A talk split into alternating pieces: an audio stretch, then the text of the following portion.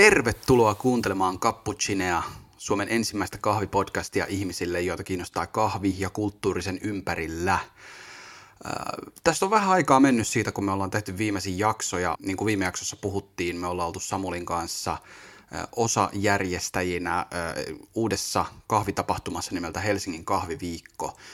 Nyt eletään kahviviikon jälkeistä viikkoa ja alkaa löytyä taas aikaa tehdä podcasteja ja muita kahviviikkoon liittymättömiä asioita.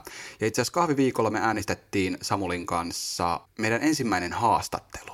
Koska kun me ollaan kysytty teiltä, meidän kuulijoilta, että mitä te haluaisitte kuulla Cappuccinessa, niin ylivoimaisesti suosituin aihe on ollut mielenkiintoisten kahviammattilaisten haastattelut. Ja me ollaan sanottu teille jo pitkään, että syksymällä niitä rupeaa tulemaan. Ja tässä olisi nyt sitten ensimmäinen. Me käytiin Samulin kanssa kahviviikolla haastattelemassa erästä kahviammattilaista, joka on siirtynyt koktaileista kahvin parissa työskentelyyn tässä ihan hiljattain, eli Robert Paulik Roasterin Jarkko Issukkaa. Ja mä halusin vaan äänittää tähän alkuun tällaisen lyhyen äh, intron, että tämä jakso kuulostaisi teidän korvaan tutulta ja, ja vähän selittää tätä, että mistä on kyse. Eli näitä haastatteluja rupeaa tulemaan tässä syksyn aikana enemmänkin. Jos sulla on joku toive, että kenen haastattelun haluaisit kuulla Cappuccinessa, niin pistä meille ihmeessä viestiä Facebookissa, Instagramissa tai sitten vaihtoehtoisesti suoraan meidän sähköpostiin cappuccine.gmail.com. Mutta pitämättä puheitta ää, päästetään Jarkko ja Samuli myöskin ääneen. Tämä on pikkasen pitempi jakso, mutta mä todella suosittelen, että kuuntelet tämän alusta loppuun vaikka sitten osissa. Nauttikaa.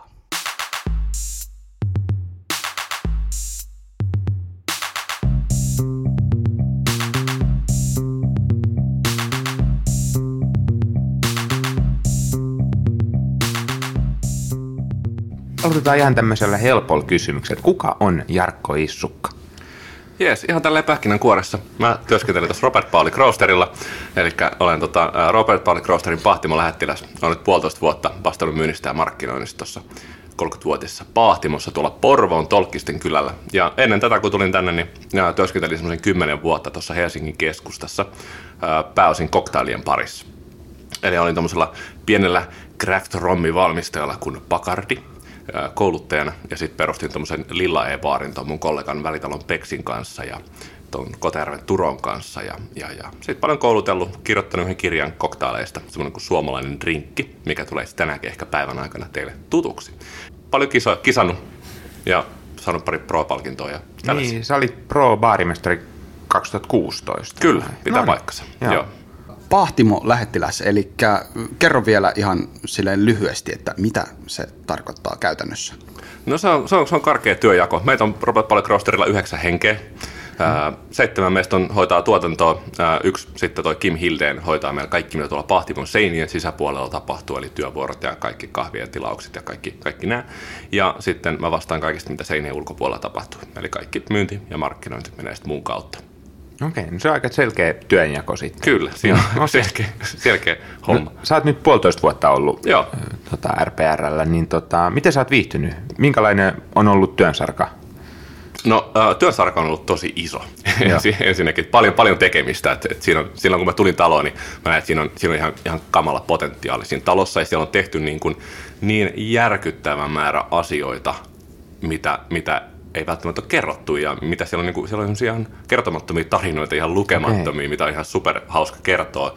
Ja se, se että sieltä tuolla niin kuin, äh, landella, siellä merenrannassa, niin. Porvoon Tolkistin kyllä tosi upea, upea sijainti. Siellä voi tehdä paljon uskomattomia asioita ja, ja näin. Että siinä on niin kuin, paljon ollaan no, puolitoista vuotta, niin ollaan tehty vähän uutta visuaalista ilmettä ja paranneltu tuotetta ja, ja uutta paahtokoneita otettu sisään. Just siirryttiin itse tuotettuun aurinkoenergiaan koko meidän wow. paahdon puolesta.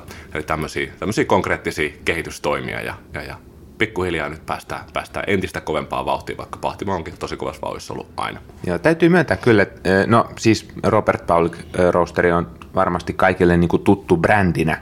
Itse muistan lapsena ihan kauppojen hyllyiltä ja sitten on toki ollut Helsingissä aina, no Suomessa yleisemminkin katukuvassa nämä kahvilat, Robert Paulik hmm. kahvilat, jotka no, ei taida olla ei sama, ole enää, ei ole enää sama talo. Niin kuin, tota, mutta just brändinä on tullut tavallaan asettunut jotenkin samaan ja nyt tuntuu, että mä oon ehkä jopa enemmän niin kuin päässyt kuitenkin ikään kuin nähnyt sinne, mitä siellä sisällä tapahtuu ja, ja just tämä, että on niin kuin Porvoossa Tolkisissa ja, ja teillä on ihan uusi brändi, jos tuodaan maaläheisyyttä ja sitten no just tämä aurinkoenergia, josta sä puhuit.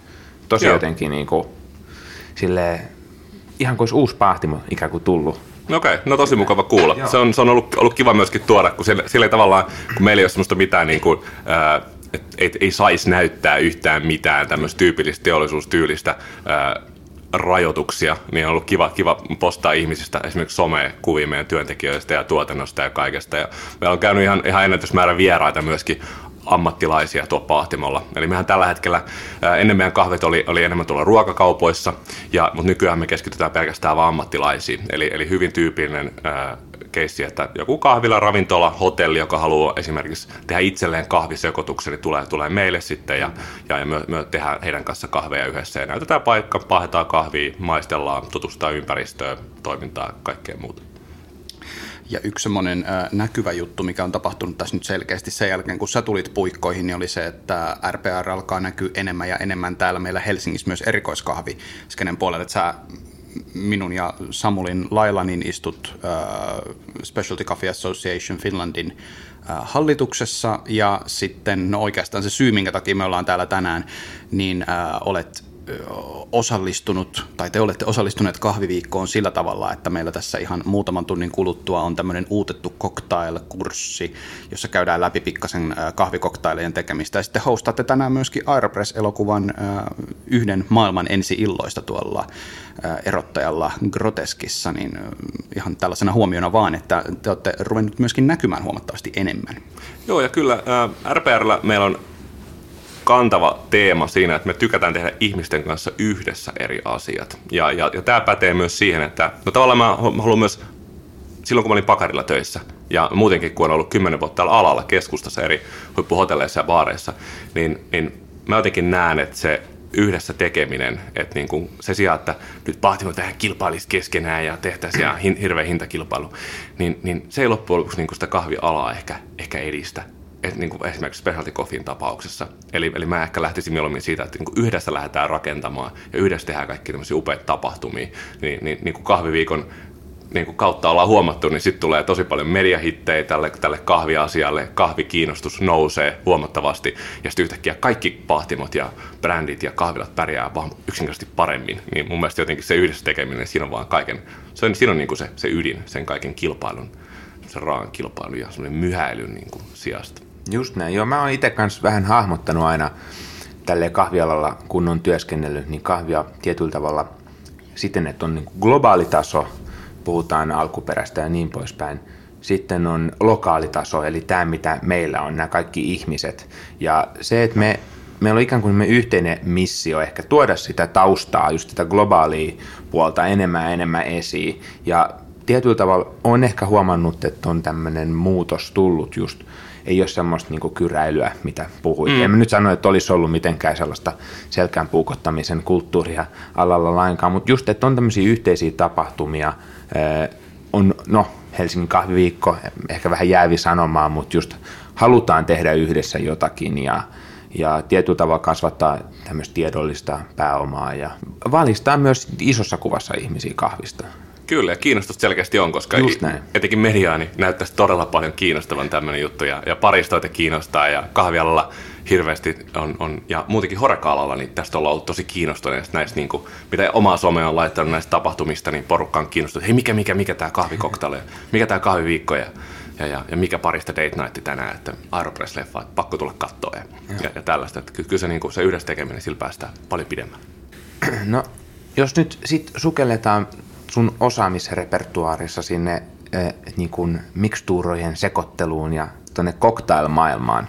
Sä oot nykyään kahvinkaa paljon tekemisissä ja mua itteni kiinnostaa opiskele estetiikkaa muun muassa yliopistolla, niin tämän niin kuin makuaistimuksen ja tavallaan kokemuksen kautta ja sen tutkimisen kautta se, että millä tavalla niin kuin koktailien tekeminen ja kahvi juomana, kun se on tässä kupissa, niin miten ne muistuttaa toisia? Onko niissä sun mielestä jotain sellaista analogista tasoa?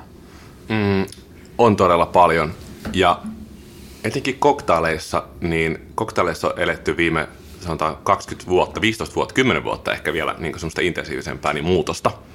Ja ennen cocktail oli, oli oikeastaan mietittiin semmoisena, että sulla on nyt tuo lasi, sitten sulla on jäät, sitten sulla on kasa, kasa ainesosia ja se on siinä. Se on cocktail. Ja, Siellä cocktail määritellään, että se on kaksi, kaksi raaka-ainetta sekoitettu keskenään, se on cocktail. That's it. Mutta nykyään, mitä cocktail on, mitä, mitä on, on tosi siisti nähdä myös kahvissa pikkuhiljaa tapahtuvan, on, että vähän sama kuin mitä, mitä ruuassakin on tapahtunut jo pitkään, eli siihen, siihen tulee vähän niin kuin uloimpia ympyröitä mukaan. Niin, eli, moniaistisempi. Kyllä, joo. Että siihen tulee moniaistisuus, kiinnittää huomioon, miltä se näyttää, missä lasissa se on. Ja vieläkin tätä ulompia ympyröitä. Esimerkiksi, jos miettii vaikka ää, ravintoloita, mitkä tekee tosi nordic-henkistä ruokaa, joo. niin kaikki se tarinallistaminen siihen ympärille. Tämä mm. ei ole vaan pihvi, koska me haluttiin tarjota pihviä, vaan tämä on tämmöinen pihvi, koska tämä on tarjottu täällä Skandinaaviassa 300 vuotta. Ja, ja halutaan tuo, niin kuin pitää jotain isompaa tarkoitusta yllä ja, ja tuodaan siihen paljon lisättyä arvoa. Ja, ja, ja se, se on semmoinen niin kuin, siisti juttu, mikä, mitä mä itse fiilistelen koktaileissa ja sekä sitten enemmismäärin kahvissa. Joo. Hauska, kun otit tuossa tuon tota, Nordic-tyylin ja New Nordicin äh, puheeksi. Tää, mulla nousi tässä tällainen kysymys mieleen, että äh, katoin tuossa vähän aikaa sitten René Recepin äh, TED Talkin, jossa hän puhuu New Nordicista ja siitä, että miten se tavallaan miten se idea tavallaan hänen päässään syntyi nomasta, mm. niin tota, oli nimenomaan se, että et sen sijaan, että ranskalaisessa klassisessa fine diningissa se homma oli siinä, pääpainotus oli tekniikassa ja siinä, että miten niin kuin vaikkapa kastikkeita tehdään ja että miten niin kuin monesta eri raaka-aineesta saat luotua jotain uutta, joka on enemmän kuin osiensa summa. Mm. Mutta sitten New Nordicissa se homma on ennemmin sillä lailla, että sun yksi annos voi olla vaan vaikkapa mansikka Kyllä. Ja se voi olla törkeän hieno mansikka. Ja sitten jos sulla taas on monia erilaisia raaka-aineita, niin siinä korostuu se, että mitä erilaisia raaka-aineita sulla Niin mitä sä näkisit koktailissa? Eletäänkö siinä nyt enemmän tällaista, että, että luodaan näistä ö, osista suurempi kokonaisuus, vai näkyykö siinä myöskin se, että, että otetaan valtavan hienoja raaka-aineita ja sekoitetaan ne keskenään, ne maistuu niin kuin silleen distinktiivisesti siinä juomassa? No koktaileista enemmän, ää, oikeastaan tuossa sanotaan kolme vuotta sitten mä näkisin, että tuli semmoinen niin kuin saturoituminen tapahtu, tai neljä vuotta sitten. Et siihen asti löydettiin tosi paljon uusia makuja, kokeiltiin, okei, okay, hunaja löytyy, että eipä se ole laitettu hunaja ikinä tota, makeuta tänne koktaileihin, ainakaan täällä Suomessa, ja sitten laitetaan se tonne. Sitten tuli pitterit, sitten tuli tummemmat alkoholit. Kokeiltiin tosi paljon uusia makuja, mutta sitten jossain vaiheessa niin koktailit vaan, niin ne vaan kääntyi silleen, että oikeastaan kukaan ei tehnyt mitään uutta. Kaikki teki täysin saman, oli vaan vähän eri järjestyksessä ja tehtiin jo, jo, niin kuin, ää, no, ehkä jotain uusia uutta tapoja, jotain tämmöisiä, mutta loppujen lopuksi se asiakkaan kokemus ei muuttunut millään tapaa.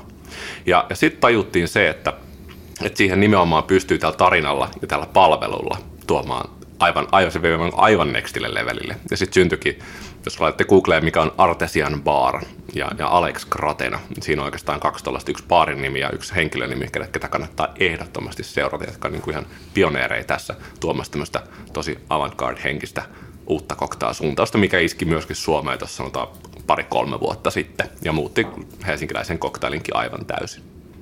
Joo, huomaan tässä vieressäni Jarno kirjoittaa nimenomaan kyseisen baarin ja kaverin nimen tota, ylös, ylös tuohon koneelle. Ja... Foneettisesti tosin, eli kysyn vielä jossain vaiheessa tämän kirjoitusasun.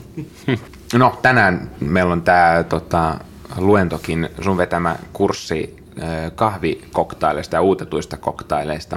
Miten kahvi koktailin raaka-aineena tai komponenttina sun mielestä toimii?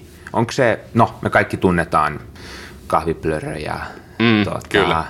itse on joskus jalluchinoja tehnyt ja tollasta. Ja no sit on Irish Coffee, vähän tunnetummat maailmalla. Mä lähdin tälleen taas paikalliselta tasolta, mutta onko kahvi helppo komponentti? Itse on. Kahvi on äärettömän helppo. Normaalisti meidän, meidän se kahvikoktail-tietämys rajoittuu semmoisiin ihan perusmakuihin, että okei, kahvi menee tutusti ja turvallisesti sinne viskin ja appelsiinin ja vaniljan ja suklaan kanssa – yhteen. Nämä on ne yleensä ne perus, mitä, mitä siihen käytetään. Mutta mut tänään me koulutuksessa ää, ei tulla tekemään perusasioita. Joo. Me ajattelin, että kuitenkin niin kun kaikki tietää nämä perusasiat ja kun katsoo sitä porukkaa, että sinne on tulla siihen älyttömiä ammattilaisia, niin, niin totta kai meidän pitää yrittää sitten jonkunlainen jotain mennä vähän ää, rikkoa omiakin rajojamme tässä. Ja me kokeiltiin itse asiassa, no aika moni juoma tuosta, mitä me tänään tullaan tekemään. Me, me ei oltu Pekan kanssa itsekään niitä kokeiltu ikinä aikaisemmin. Eli, tota, eli, eli, eli siellä on aika paljon semmoisia, että ne reseptit ei ole todellakaan täydellisiä, vaan me tullaan niitä hiomaan tuossa ja tuutte niin kuin enemmän saamaan se, että tälläkin voi tehdä. Et siellä on enemmän kysymys tällaisesta niin kuin, ää, baarimestarien ja keittiömestarien tekniikoiden, uuttotekniikoiden ja sitten ää, paristoiden kahviosaamisen niin kuin yhteen törmäyksestä. Ja, ja hyvänä esimerkkinä ää, suvide ja kahvi, mikä tullaan kokeilemaan tänään. Eli laitetaan, siis me kokeiltiin, tämä oli mä aivan, siis mä tuuletin ja huusin, kun laitoin tuonne kaikki ryhmiä, että, niin kuin, että tämä on ihan mahtava. Siis minikrippussi, Sulla on, sulla on vesihaude, missä on 70 asteista vettä, sitten minikrippussi, sä laitat sinne normaali 16 suhde 1 ää, ää, kahvi ja vesi sinne, sinne pussiin, ja sitten sä poistat ilmat sieltä, sä laitat sen 70 asteeseen veteen, annat olla siellä 27 minuuttia, niin saatiin TDS-lukema sinne yhteen piste neljään.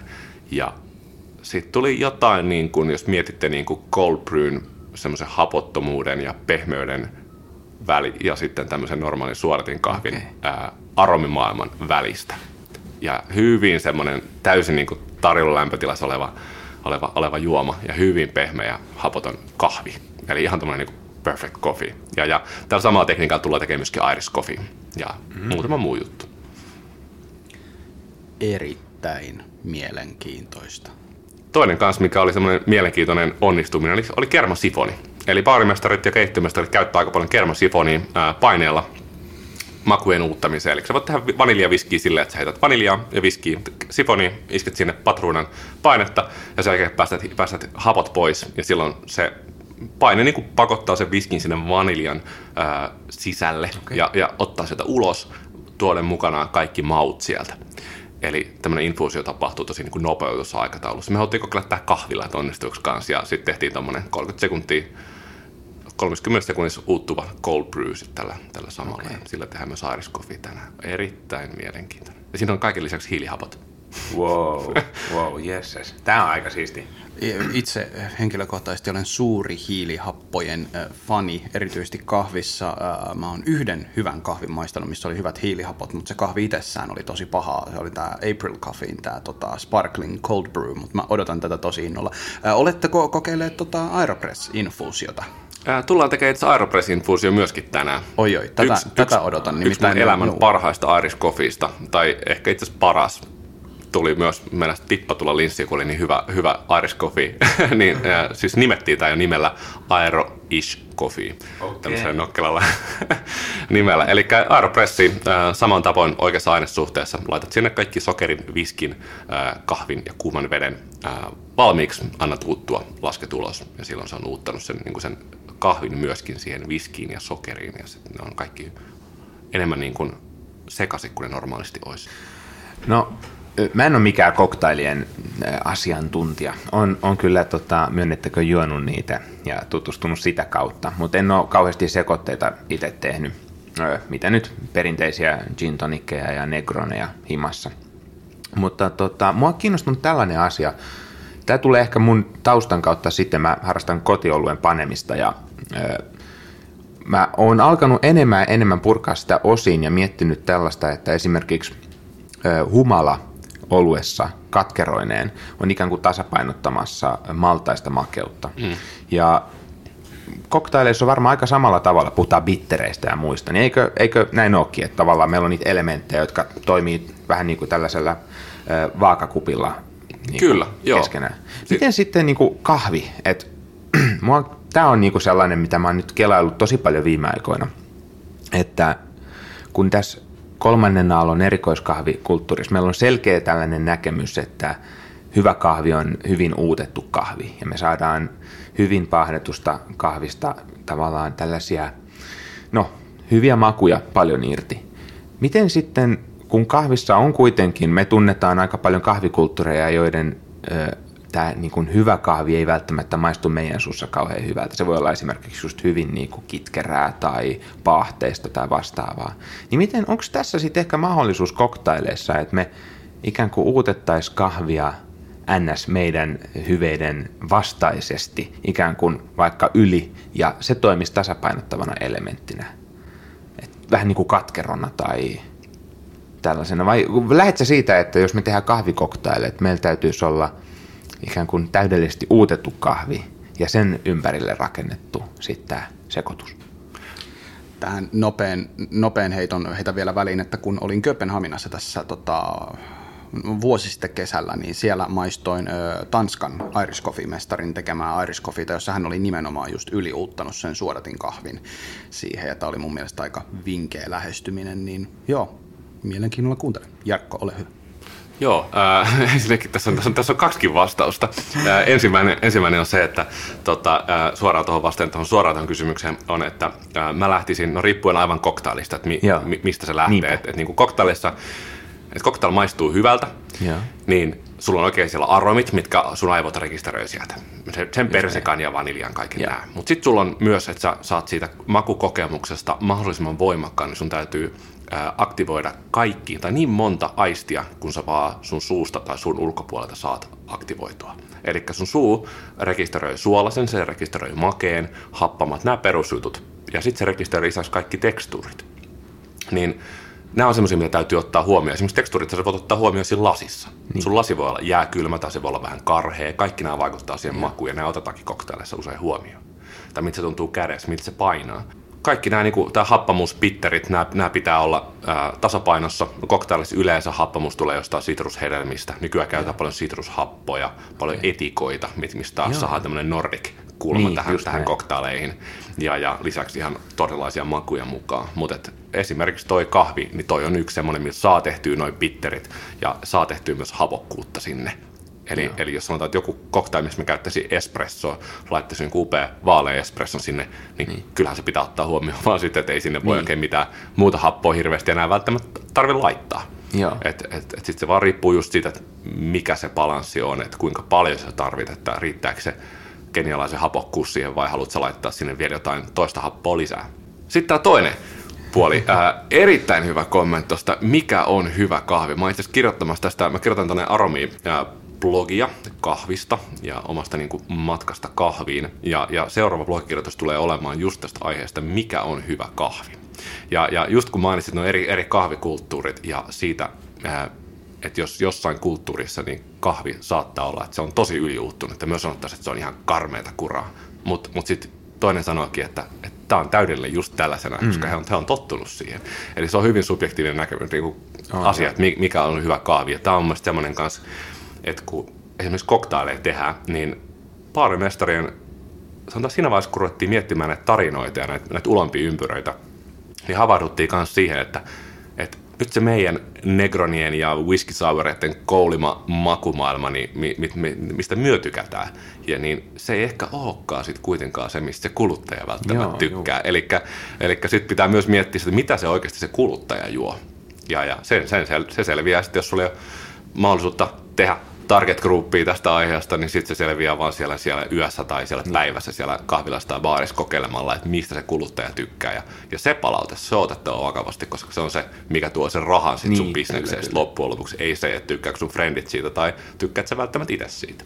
Joo. Kyllä. Miten sitten ilman mitään voimakasta arvolatausta niin kuin, että leirittäisi koktailijuojia tai asioiden kokijoita laajemmin, mutta miten, miten sä itse sit näet kahvin, että haluaisit sä lähestyä ikään kuin just raaka-aine edeltä, että tehdään vaikka just se hyvä kenialainen espresso, mm. jonka mainitsit, tai sitten haluaisit sä ajatella sitä enemmän tällaisena, että mulla on, ö, mulla on tässä kahvi, mä pystyn, mä tiedän sen potentiaalin, mm. mä tiedän, miten siitä saisi hyvän kahvina, mutta mä tiedän, että tämä voisi ehkä toimia paremmin, jos mä ikään kuin käyttäisin vähän niin kuin hyväkseen sitä tietyllä tavalla. Vaikka just, no mä join yhden sellaisen tota, suklaastautin tuossa taannoin, jonka e, jujuna, se oli amerikkalainen stautti ja sen jujuna oli se, että se käsitteli tätä ongelmaa, että jos humalasadot ö, olisi huonoja, hmm. niin meidän pitäisi jollakin tavalla saada olueen tasapainoa sen makeen maltaan ohella, niin ne tunki siihen bitter-suklaata tosi paljon. Ja siis se, sehän on ihan paskan makuinen suklaana. En mm. mä tykännyt yhtään siitä niinku suklaaoluena. Mm. Mutta se tavallaan sit pelasi sen, mitä se humala olisi voinut tehdä. Mm. Se, se toimi sen asemassa. Niin tota, tässä oli ehkä myös se, että joku suklaan ystävä ehkä koki että no tämä ei nyt, suklaa ei tullut esiin. Miten sitten kahvi?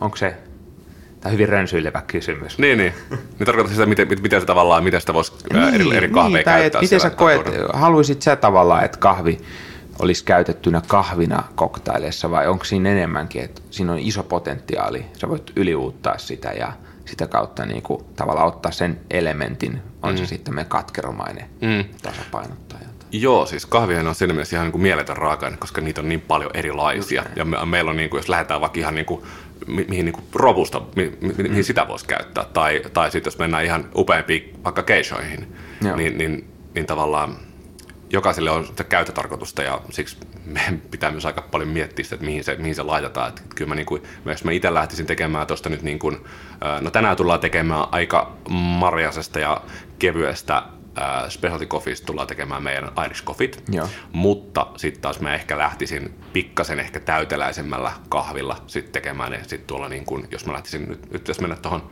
tuohon lähipubiin ja lähteä painaa Irish Coffee, mä, mä kyllä tekisin vähän täyteläisemmästä kahvista ja, ja varmaan bisneksen kannalta vähän edullisemmasta kahvista, mutta, mutta, mutta näin, kyllä. Mutta sitten taas, jos pitäisi joku kahvi siirappi esimerkiksi tehdä, niin, niin, niin sitten taas lähtisin varmaan jollain, jollain espressolla lähtisin siihen, niin. mistä saisi, saisi tosi voimakasta semmoista luonnetta siihen. Ja, ja, ja, riippuu tosi ihan sitten koktailista, että mitä muut siellä on. Jos, jos mietit, että sulla on joku koktaili, missä on vaikka tosi kermanen ja flippi, missä on kermaa, siellä on kananmunan, keltuaine ja valkuaine ja konjakkia, niin, niin en mä siihen taas sitä, sitä geishaa lähtisi laittamaan niin, myöskään, vaan siihen sitten sit pitää niinku, se on ihan sama mitä, vaiheessa, mitä kahvia vaiheessa laitat, niin se kyllä menetät siinä enemmän kuin sä saat. Mm. Sitten se on ehkä enemmän, että haetaan vaan se kahvin maku, eli sitten ehkä joku edullisempi, tosi voimakas tämmöinen tota, kahvi menisi sitten meni sit siihen ehdottomasti. Toisaalta sitten taas, jos, jos me nyt lähdetään tekemään semmoista, hakemaan semmoista perfect Irish coffeeta, niin niin, niin mihin laittaisi vaikka kermaa ollenkaan, vaan halutaan sitten vaan semmoinen todella semmoinen matchata oikein niin kuin kahville, niin, niin, niin taas semmoiseen taas lä- lähdettiin ehkä hakemaan just jotain afrikkalaista, upeat, joo, upeat kahvit. Ää, tästä tulee mieleen just se, että kun sanoit, että kahvi on ihan mieletön raaka-aine, kun niitä on niin paljon erilaisia, niin sitten myöskin ehkä se, että, että mitä on Irish coffee, miten niin kuin Irish coffeesta voi tehdä erilaisia variaatioita, että että miten sitä voi katsoa vaikka sitten tällaisesta kukkaisemmastakin näkökulmasta. Että muistan vaikka, että Martin Hudakin Irish Coffee hän oli tehty Panama Geishaan, joka Joo. kuulosti aika tota, mainio. Martin Hudak on siis ää, tota, Coffee in Good Spiritsin maailman mestarivuodelta 2017. Ja sullekin tuttu kaveri. Joo, joo kyllä mä äh, Peksin kanssa, kenen kanssa tota, tänään tosiaan vetää tuo koulutus, me aikanaan kisattiin Martin Hudekin kanssa Absolute Invites joskus okay. äh, 5-6 vuotta sitten samaan aikaan. Silloin se ei ollut ihan niin hurahtanut kahvia kuin se on nykyään, mutta nyt on, nyt on ilo kyllä seurata sitä sen matkaa tuolla, tuolla. Ja nythän taisi itse asiassa hän siirtyä tällaiseen tämmöisen kahviliköörin edustajaksi, tämmöinen kuin Mr. Black. Kyllä näin on. Ja, ja tekee paljon konsulttikeikkaa paljon, siis joka päivä, aamusta iltaa, aivan käsittämätön määrä. Mä haaveilen, että mä saisin tuo joku päivä tai joku muu toisen sen Suomeen Martti Hudekin käymään. Jutellaanpa tota, vähän kuin kahviviikosta ollaan selvitty, niin istutaan alas ja keskustellaan asiasta. Kyllä. Mä muistan itse aikoinaan törmänneeni sun nimeen ensimmäistä kertaa just tämän sun kirjaprojektin kautta. Taisi tulla somessa vastaan ja sitten taisi olla ihan jossain Tammen katalogissakin, tämä suomalainen rinkki. Se oli vuosi 2017. Kyllä, tuli. joo. Kyllä. Ja sä teit sen yhdessä Mikko Koskisen kanssa. Yes, Distillery Company Joo, niin hän on siellä. Joo, joo okei. Okay. Vastaa markkinoinnista. Joo, joo. Ja tota, siis mun mielestä se oli tosi hieno kirja. Ensinnäkin mä tykkäsin Kiitos. siitä, että siinä jäsenettiin niinku suomalaista traditiota tehdä jotakin, no koktaileja tässä tapauksessa. Ja mua on kiehtonut paljon, paljon vaikka niin kuin kahvissakin, että mitä on suomalainen kahvikulttuuri.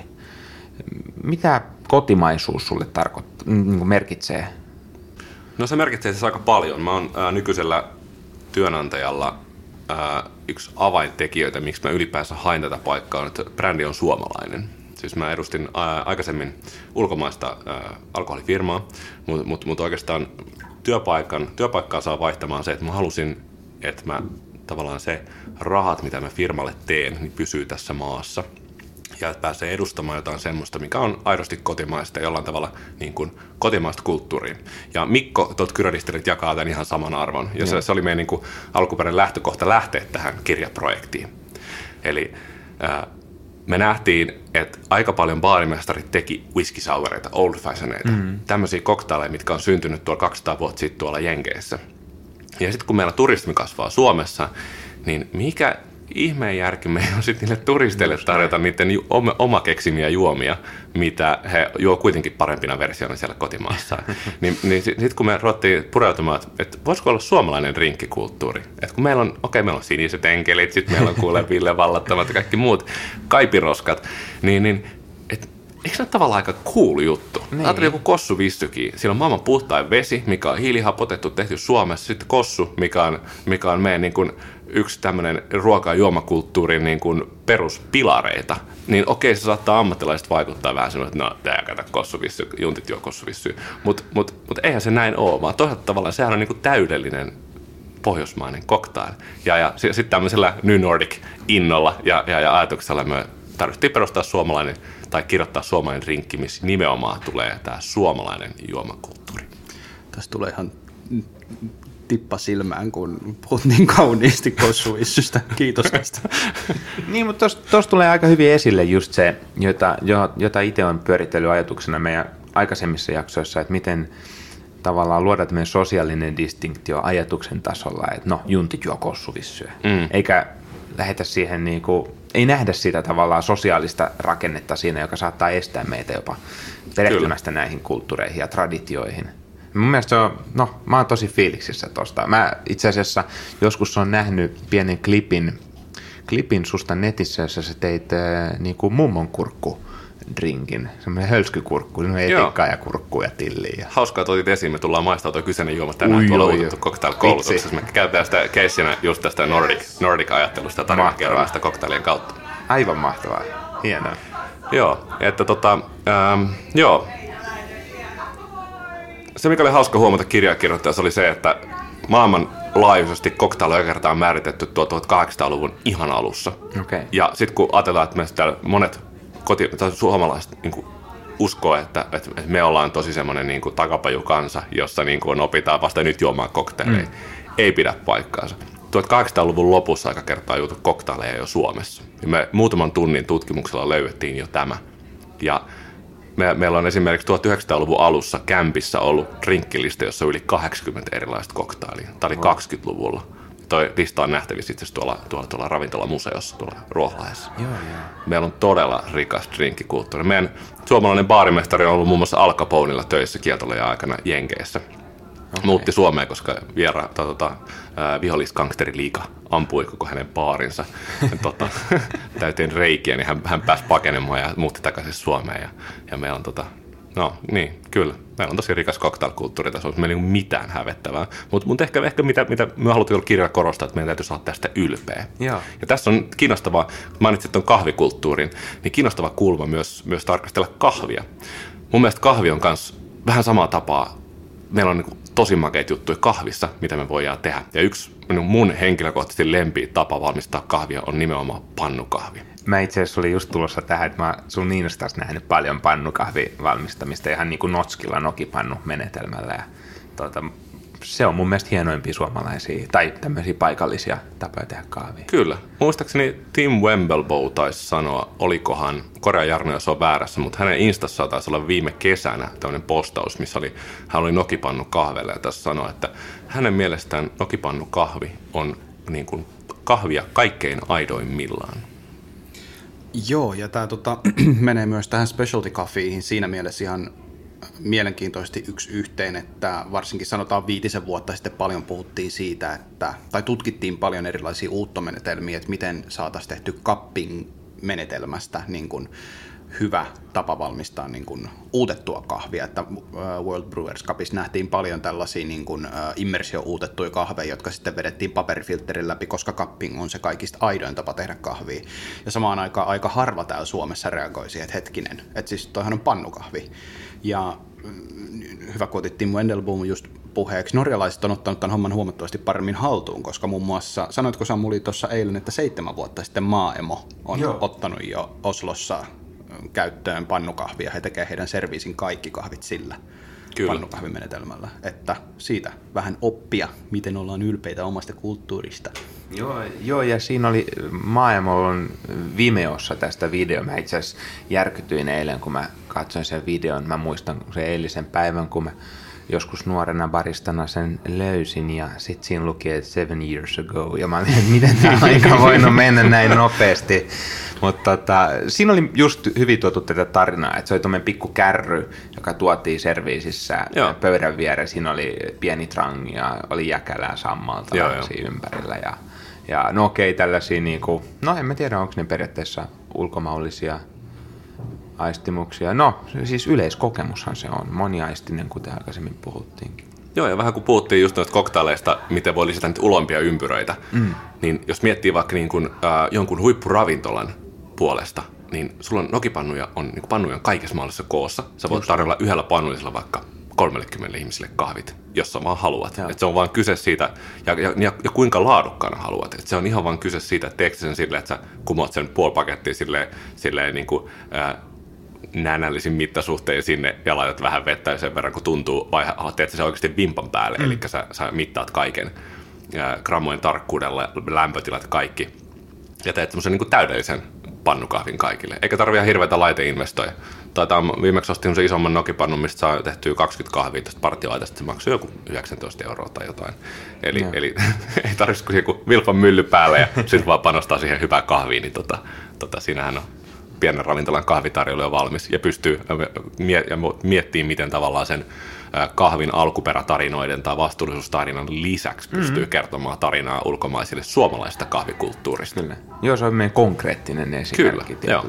Joo. joo, mä just eilen Helsingin kahviviikoilla niin järjestin Helsingin kahvipahtimolla, jossa työskentelen, niin tota, tällaisen pienen, pienimuotoisen workshopin ja duunailin siinä sitten tommosia, no ne oli tämmöisiä litran satseja, mutta kyllä siitä aika monta kuppia sai ja mun mielestä ihan mahtavaa vaikka johonkin niinku palaveritilanteeseenkin, että on paljon ihmisiä, niin otetaan sitten silleen, okei, okay, raakaa sisältöä neuk- neukkarissa, mutta sitten kuitenkin pieni kevennys, että olisi pullapitko ja siinä Kyllä. iso pannu Joo. Ja niin kuin tänään siinä, siinä mummon äh, kurkkujuomassa, mikä tullaan maistamaan, äh, kuulijoille siis tiedoksi, tämä on tämmöinen chinipohjainen juoma, missä on vähän sitrusta, sokeria, kurkkua ja tilliä, mikä me aikanaan tuolla Amerikan paarissa kehitettiin. Se, se juoma oli siinä mielessä jäi meille jotenkin niin lähelle sydäntä. Ei siinä oikeastaan mitään semmoista ihmeellistä. Ihan no-brainer, että noi, noi raaka-aineet toimii yhteen. Mutta kun se juttu on siinä, vähän niin kuin nokipannu ja tuo pullaki tarjolla tämmöisenä kokousevänä, kun se herättää tunteita. Ja jos sä pystyt ihmisessä herättämään, asiakas herättämään tunteita, niin mikä on sen voimakkaampaa? Mm-hmm.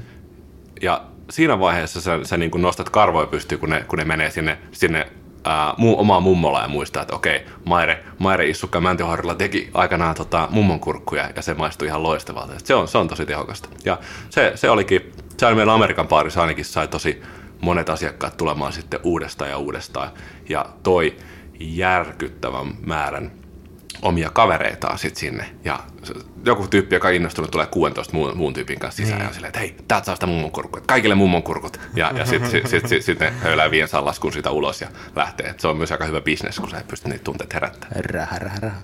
Kyllä. Tuosta huomaa, että varmaan niin kuin yleisemminkin cocktail jos työskentelee, niin täytyy olla aika idearikas ihminen. Ja no, mä oon huomannut, että sä oot muutenkin, kun nyt kahvialalle tullut, niin sulla on todella paljon ajatuksia, ideoita. Voisi sanoa jopa tällaisia lateraalisia boksi ulkopuolelta. Ehkä myös just se, että pystyy sit niin eri, eri aloja vähän vertailemaan sitä kautta. Miten sitten ihan tuollaisessa niin drinkin kehittämisessä, niin mistä sä niin kuin ammennat kaiken? Ideat niin kuin syntyy. Ne ideat syntyy siten, että sä oot vaikka suihkussa tai sä oot vaikka ää, vaimos kanssa illallisella Joo. tai sä oot, sä oot jossain maailman pyörässä tai oot maailman matkalla vaikka balilla surffaamassa. Ideoita ei ikinä keksitä, ja, mutta mut, mut se, mitä ideoihin voi vaikuttaa, että kuinka paljon niitä syntyy ja minkälaisia syntyy, niin, niin mä oon todella paljon lukenut tästä. Mä oon pitänyt baarimestarilla aika paljon valmennuksiakin ideoiden syntymisestä. Ja se kaikki lähtee siitä, että miten sä niin kun elät sun elämää. Joo. Ää, kaikkein huonoimmin ideoit saa silleen, että sä istät kaikki munat samaan koriin ja sä teet duunia. Sä painat ympäri vuorokauden duunia, duunia, duunia. Sä oot tosi väsynyt, sä et tee mitään muuta kuin sitä duunia. Silloin sulla syntyy sellainen putkinäkö mm. ja sun ideat on ihan surkeita, jos niitä edes tulee. Mutta ideat syntyy silleen, kun sä ää, tavallaan elät tosi tasapainoista elämää, sä nukut hyvin, sä liikut, sä näet sun frendejä ja kaikkeen näiden hyvinvoinnin lisäksi, niin sä pommitat sun aivoja semmoisilla asioilla, mitä sä et yleensä tee. Eli jos sä et yleensä käy taidenäyttelyissä, niin käy taidenäyttelyissä. Jos sä et yleensä lue vaikka bisneskirjallisuutta, niin lue bisneskirjallisuutta tässä kannattaisi lukea joka tapauksessa, mutta mut, mut, tämmöisiä kaikkia asioita. Ja kun sä teet semmoisia asioita, mitä sä et normaalisti tee, niin sun, sun aivot aktivoituu keksimään ideoita ja syntyy. Ja sit sulla pitää olla ä, yksi erittäin tärkeä asia mukana, ja se on muistivihko. No. Ja sit sä kirjoitat, sulla on, mulla on puhelimessa semmoinen ideapankki. Okay. Eli aina kun tulee jossain, mä vaikka perho, mulla on itsellä tämmöinen juttu, tämmöinen rentoutumistava, missä yleensä mä inspiroidun tosi kovasti eri asioista, niin on perhokalastus. Mä käytän siihen todella hävyttömän paljon aikaa. Ja mä oon tullut tuolla joilla, siellä saattaa olla äh, vesi kaksasteesta ja mä oon siellä äh, munieni myöten, tota, anteeksi äh, sana, niin tota, on tuolla tota, Kymioissa narraamassa lohia. Ja sitten tota, sit saattaa tulla yhtäkkiä idea, että ei siis, että tämä markkinointikampanja, mä haluan tehdä tämän, tai, tai tulee joku järjetön idea, että tämä sopisi niin hyvin meille, tai joskus on mennyt jonnekin kilpailijallekin sanomaan, että et, et hei, että mulla tuli ihan sairaan hyvä idea, mä en ikinä voisi tehdä tätä niin kuin meillä, mutta tämä sopisi teille tosi hyvin, tehkää please täällä, tai älkää tehkö, mutta tässä teille idea. Koska, koska sitten sit taas mä saan tosi paljon inspiraatiota niistä ideoista ja siitä, että mä näen, että joku tekee se ja se homma vaan toimii. Mutta et, mut et ideat syntyy tolleen. Ja, ja sitten kun sulla on se muistivihko mukana, niin ne kaikki pitää vaan kirjoittaa ylös ja sulle ei välttämättä ole idealle, sä, niin kun, mulla on tullut pitkä lista ideoita baarialalta vuosien takaa, mille ei edelleenkään ole mitään käyttötarkoitusta. Mutta sitten jossain vaiheessa, kun joku sanoo sulle, että tämä on tarve, niin sitten sulla tulee, sulla tulee se idea, että hei, mulla on tähän valmis idea, tehdä tämä. Ja, ja sitten sit tulee hyvä. Ihan tälleen niin kuin mielenkiinnosta täytyy kysyä tätä sun niin kuin, äm, mekaanista ideointia koskien, niin siis varatko sä ihan tietoisesti aikaa siihen, että sä teet jotain erikoisia asioita, jotta niitä ideoita syntyisi? Kyllä, kyllä. Joo. Miten paljon sä yleensä varat siihen aikaa? Ää, no, Onko sulla joku pari tuntia viikossa tai jotain tällaista nyrkkisääntöä? No yleensä joku, joku sanotaan pari tuntia viikossa – tai niin kuin vähintään. Se on aika, aika realistinen. Ja että yleensä viikonloppuisin tulee käytyä eri paikoissa tai kalassa ja, ja, ja sitten äänikirjojen podcast. Podcast on semmoinen, mä asun Länsi-Vantaalla ja, ja mä käyn töissä Porvoossa. Se matka kestää 45 minuuttia viiva, viiva tunti, niin se tarkoittaa, että mulla on, mulla on äh, puolitoista tuntia viiva kaksi tuntia aikaa, kun mä istun vaan Volvon ratissa päivässä, Joo. niin se on, se on hyvä käyttää tämmöisiä podcasteja ja tedipuheisiin, mitkä taas inspiroi synnyttää ideoita, mm. ja mä voin hoitaa sen tuossa matkalla. Mä kun mä ihailen niitä upeita aamu, aamun nousuja, tota auringon nousuja ja maisemia, niin mä voin kuunnella ja inspiroitua noista. Sitten on kiva aloittaa ja lopettaa työpäivä, kun sulla on uusia ideoita syntynyt. Joo, no on mielenkiintoista, että tavallaan tällainen työputken välineellisrationaalinen ajattelutapa, että kaikki ärsykkeet otetaan pois ja hyväksi käytetään vain niitä, jotka edesauttaa sitä niin kuin työrupeamaan loppuun saamista. Ja annetaankin tilaa joutilaisuudelle ja ehkä tällaiselle niin kuin luovemmille ärsykkeille, jos me ei oikeastaan osata varautua, niin meillä ei ole mitään ennakkohypoteesia, mitä niistä syntyy, vaan otetaan ideoita talteen, saattaa olla niin, että ne just makaa pöytälaatikossa pitkään. Ja sitten yhtäkkiä, kun tähdet onkin kohdillaan, niin meillä onkin, hei, nähdään osuisikin nyt yhteen. Ja tämä ajatus on kypsynyt tuolla tai jotain. Joo, ja tuo kypsyminen, tuossa on kaiken avain. Se on, se on yksi semmoinen, mitä niin kuin, ää, monet tekee ideoimisessa väärin. Eli nyt jos pitää saada, nyt, nyt, nyt järjestää Jarnokaan vaikka viikonloppuna ää, joku tapahtuma, niin nyt ruvetaan sitten perjantaina miettimään, että okei, niin mikäs meillä olisi kantava idea tähän. niin ei sitten nyt varmaan ihan hirveän hyvä tuu, jollei meillä ole valmiiksi takataskussa heittää jotain. Mutta esimerkiksi jos niin kuin drinkkikilpailuihin valmistuttiin tai valmistauduttiin, niin se homma tehtiin silleen, että me ää, vaikka kolme kuukautta etukäteen päätän, että nyt mä lähden tuohon Coffee Kyspiris kilpailuun. Sitten mä katson kaikki säännöt, mitä siellä voi tehdä, käyn kaikki ideat läpi, mitä mä voisin siellä tehdä. Ja sä niin kuin tavallaan annat sun aivoille sen kaiken tarvittavan datan, ja sen jälkeen sä et tee yhtään mitään seuraavaa kuukauteen. Et uhraa yhtä ajatusta siihen kisoihin.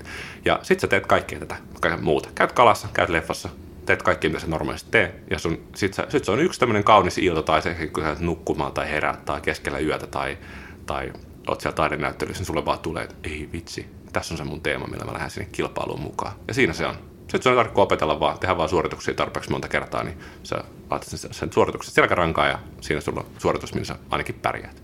En tiedä voitatko. Jarno on kisassa, niin et voita. Jarno vetää silti paremmin. Joo, mullakin on tullut suurimmat aha-elämykset usein äh, no, varsinaisten deadlineien jälkeen saattaa olla jopa tilanteessa, jossa mä en haluaisi edes välttämättä, niin kuin en ajattelisi, että nyt mä vielä työstän jotakin, että mä oon tyyli ollut nukkumassa ja sitten mm. mä yhtäkkiä herään, kun linkku veitsi ylös siitä silleen, että joo, joo. ei hitto vie, noinhan tämä olisi niin kuin mennyt aika hyvin. Joo. Tällä, että se on kyllä jännä, kun ne muhii siellä. Niin kyllä. Tavallaan Pitää vaan antaa aivollista Joo, aikaa. Just ne, just ne, ne. ne kyllä tekee sen työn, mutta ne tarvii sen oman aikansa, että niitä ei voi pakottaa. Joo. Siinä oli aikamoinen täyslaidallinen koktaileista ja kahvikoktaileista. Kiitos todella paljon, että istuit alas meidän kanssa, Jarkko, ja odotamme innolla workshoppiasi parin tunnin päästä. Kiitos teille, jäbät. Joo, kiitos munkin puolesta. Mä oon todella inspiroitunut. Kiitos, kiitos.